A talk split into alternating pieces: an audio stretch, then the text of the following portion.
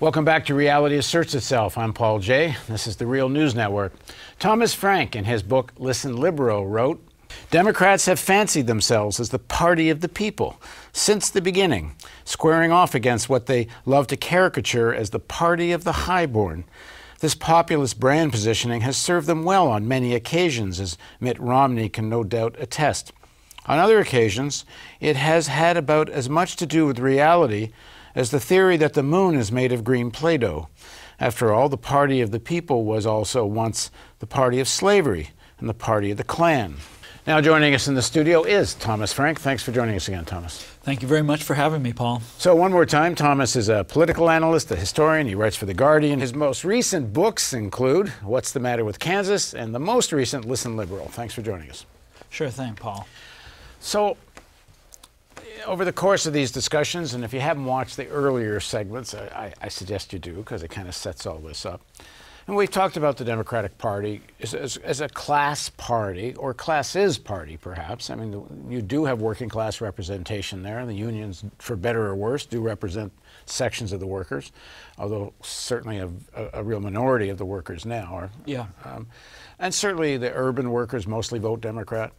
Um, the, uh, but but the, this meritocracy you talk in the book, the sort of higher end of the professional class, and much of whom manage the political system on behalf of a section of the billionaires and so on. Um, but that's what the party is. Um, I mean, in, in, my view, I don't think the party's really been, even including Roosevelt, all that much other than that in terms of class composition. But the balance of forces were very different. The yes. unions had more clout. There was a mass movement. Uh, frankly, the, you know, whether whatever the Soviet Union actually was, there actually was an alternative system, at least in people's minds. Uh, there's a lot of things going on in the world that made this dynamic between this professional class, the elites, and the system different back then as now. Um, but it is what it is now, which it is a Clinton-esque party now. Uh, when the, even the most minor uh, fights by the Sanders camp, and with, at a time when Bernie Sanders is by far the most popular politician in the country by like 70% approval ratings or something. He can't even get his guy elected chair of the DNC. They can't get uh, the chair of the Democratic Party. And apparently, when, when, when, uh, when they were having the election for chair of the DNC, Obama's working the phones yeah. to get Perez elected yeah. and, and, and fighting to keep well, you, corporate Democrats in power. That's right. You got to remember one thing about the centrist uh, faction of the Democratic Party, which is that they absolutely hate the left.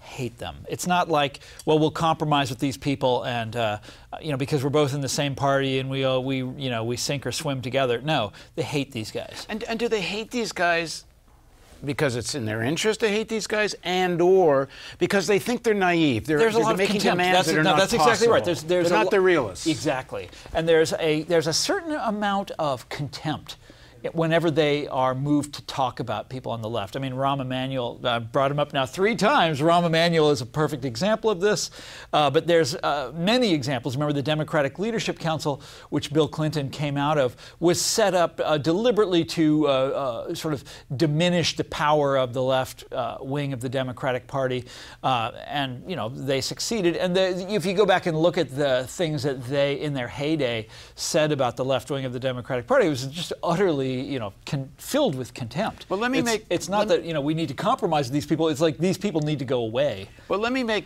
their argument because I, I, I'm speculating this is how they feel about it. That the right wing of the American elites are essentially fascist. Um, the, they, they've been able to win over with cultural wars sections of the working class, and, the, and they are barbarians at the gate. No, they're here. And, and they're in well, the gate. I, am talking Obama years. Yeah, I mean, they okay. kind of they're through the gate now, yeah. but and they have been for in many state legislatures and Congress. But at any rate, barbarians at the gate. Give me the give me the metaphor. Okay. And uh, and you need you can't fight them with your naive approach like a Bernie Sanders that you're going to have health care for yes. all and all this you need us because we actually understand that America is essentially conservative, likes this kind of militarist strength, and likes cops yeah. and all that. And if you don't have us playing that card, you're going to be dealing with the real fascists. Yeah.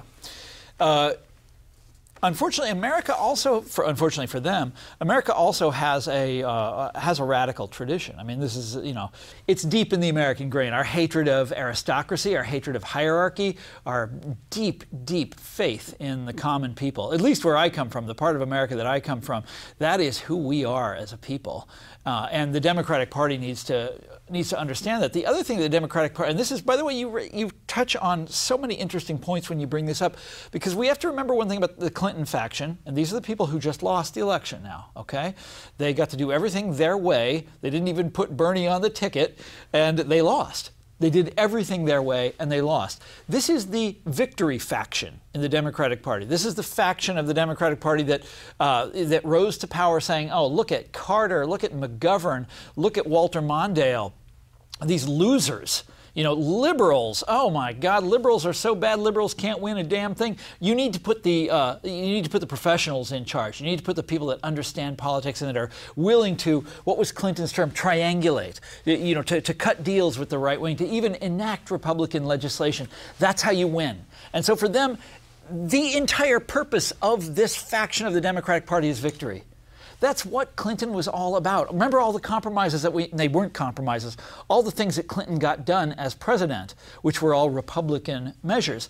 The whole point of those was to get Clinton reelected. And the main anti Sanders argument was I can win and he can't. Well, they lost. Yeah. They lost and they uh, cheated that's in order because, to lose. That's because they cheated of, Sanders in because, order to lose. Oh, they only lost because of Putin. They would have won otherwise. yeah, yeah, yeah, yeah. But that's uh, that is we need to keep that in mind going forward because that's what Democratic centrism. That's their trump card. We win elections. They don't win. The Democrats are in a state of, I mean, by the way, the, Demo, the centrist faction has controlled the party for a long time now. They are in a state of wipeout well, across this country, worse than I have ever seen in my lifetime, going back to the 1920s. And this is the work of the victory faction in the Democratic Party. Clearly, there's something wrong with their, their, you know, their victory strategy.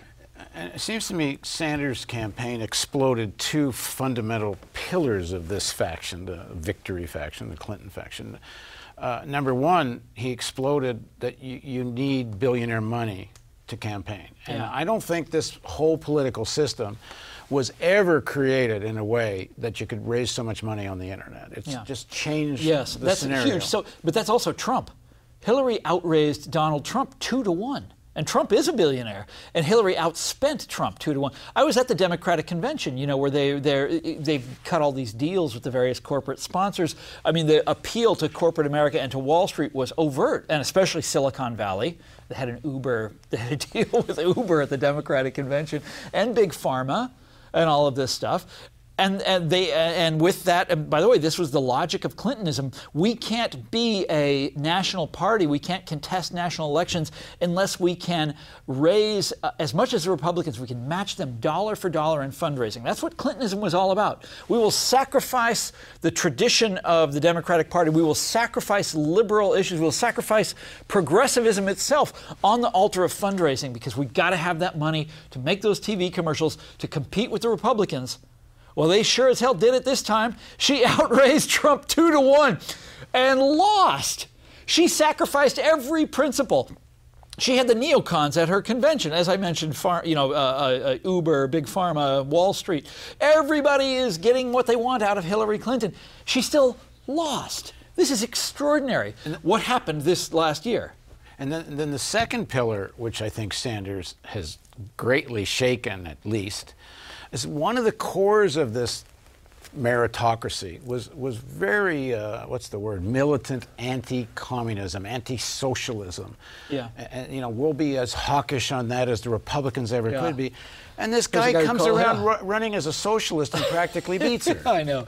I know. It's it's funny but uh, you know i often i wrote a story for uh, harper's last year about the washington post and its war on bernie sanders. And i read every uh, op-ed and editorial they ran from January to June of 2016 that mentioned Bernie Sanders and uh, counted them, you know, pro and con. There were five to one against him. They really disliked this guy, really profoundly disliked uh, this guy. And I tried to understand why they disliked him so much.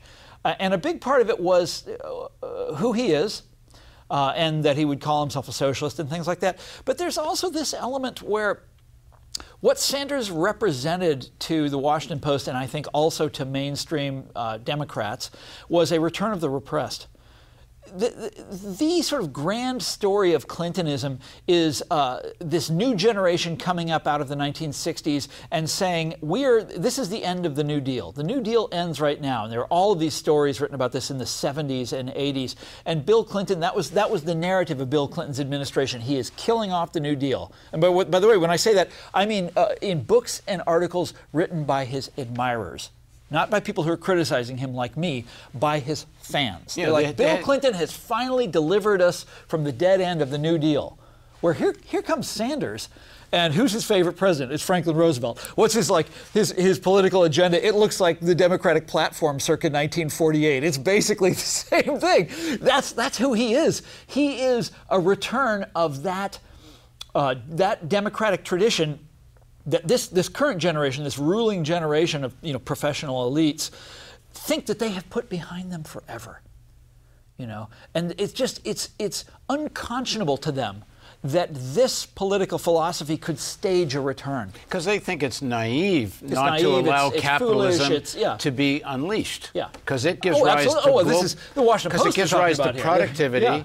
Globalization will raise all boats. Yes. And the world Free will trade, go yes, to nirvana of, of, everyone having more, except it didn't work we're out living, that We're living in the greatest of all Except possible all worlds. Bubble. We've, we've figured out, you know, there's only one way to run an economy, and we know what it is. And we've got Larry Summers here, and he'll he'll tell you all about it. We yeah. got Tim Geithner here. they got it all Until welcome out. to the crash of 0708. yeah. yeah, yeah, exactly. But, so, the, so, so, that, but that shook that shook the faith of all sorts of people, by the way. And that's that's always what's in the background of all of these stories. That's what makes Bernie Sanders possible. That's what makes Barack Obama possible. It's also what makes Donald Trump possible to a certain degree. Is is unfulfilled hope, if you will, uh, from 2008. I mean, that hope curdled and turn so, to a kind of despair, if you ask me. So it's pretty clear that the Clinton-esque corporate Democrats do not want a Sanders-esque reform of the Democratic Party. They're fighting actually tooth and nail at every level of the party against Sanders forces. And I must say, Sanders forces are winning some of these battles at local yeah. levels yeah. you know, for party chairmanships and things yeah. like that. Uh, we've been doing some reporting on that. There's quite a fight taking place.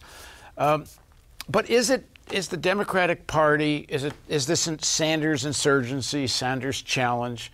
Um, you know, there's two sides to it. Some people are arguing that it's a real insurgency and it will be a real challenge in 2020.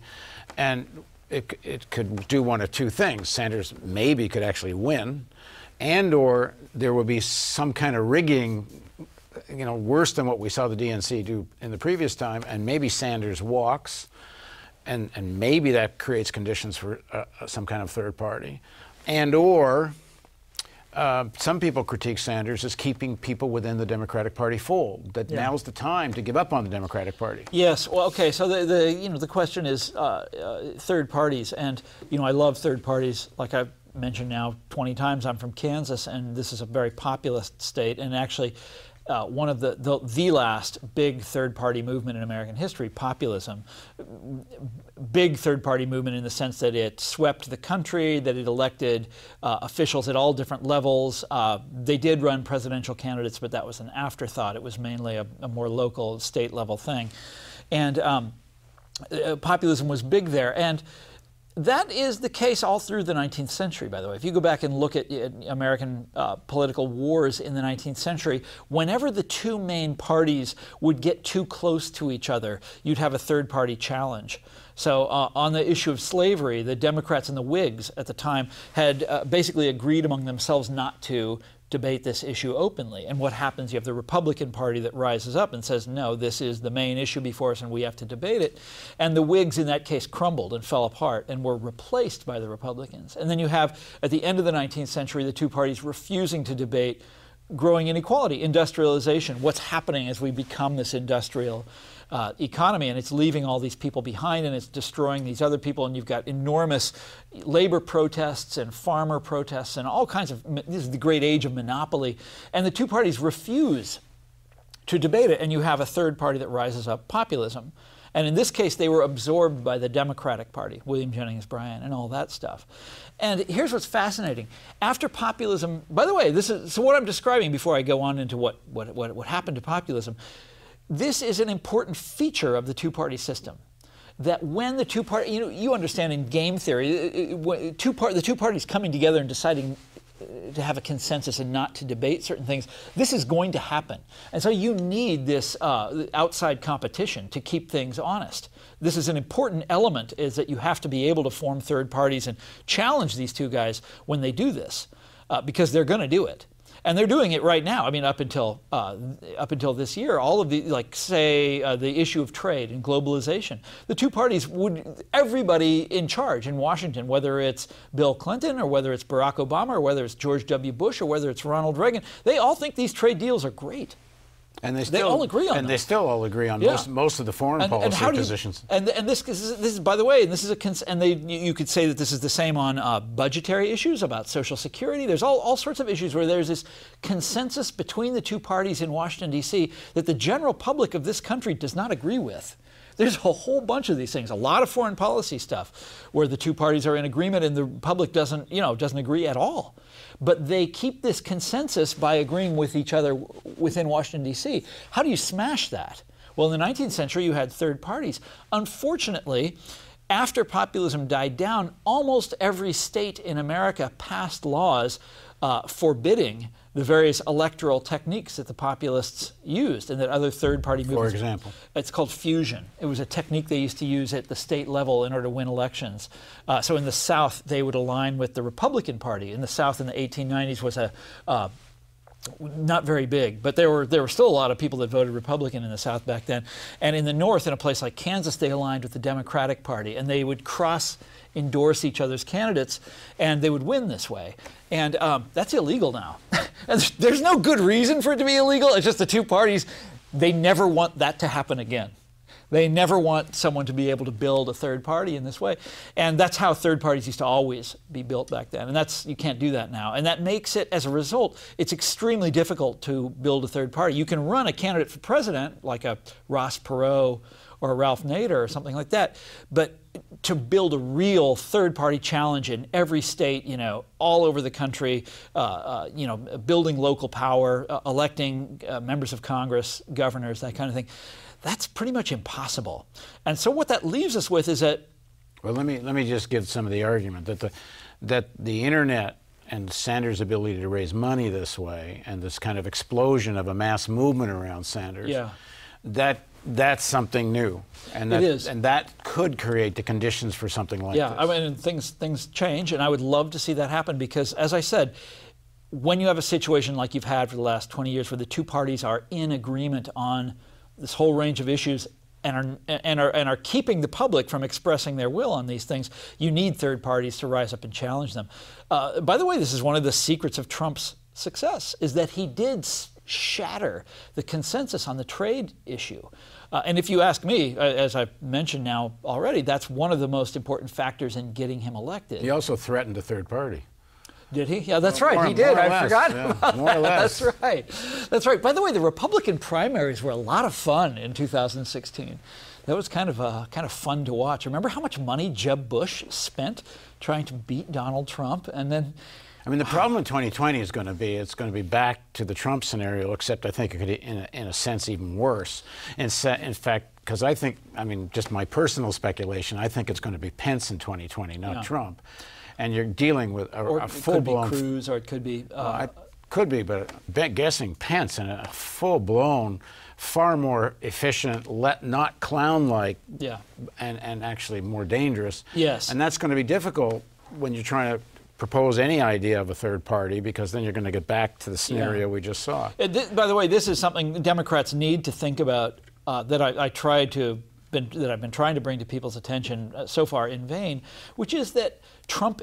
Trump is a is, is a buffoon, and Trump may be done for, and Trump may get impeached, and Trump may not run for reelection or whatever.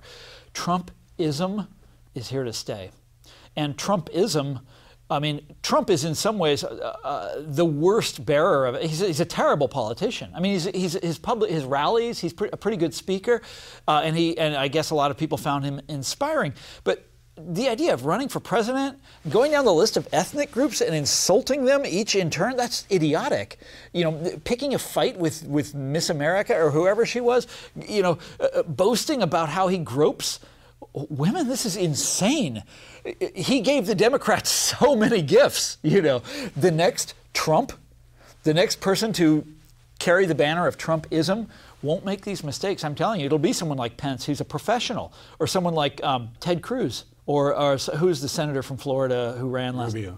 Yeah, Marco Rubio. These are guys that know what they're doing, and they will use Trump's appeal, this kind of national populist national economic you know economic nationalism they'll use that appeal but they won't piss people off and that's going to be hard to stop yeah, we, we interviewed a, a, guy who voted for Trump in Dundalk, just outside of Baltimore.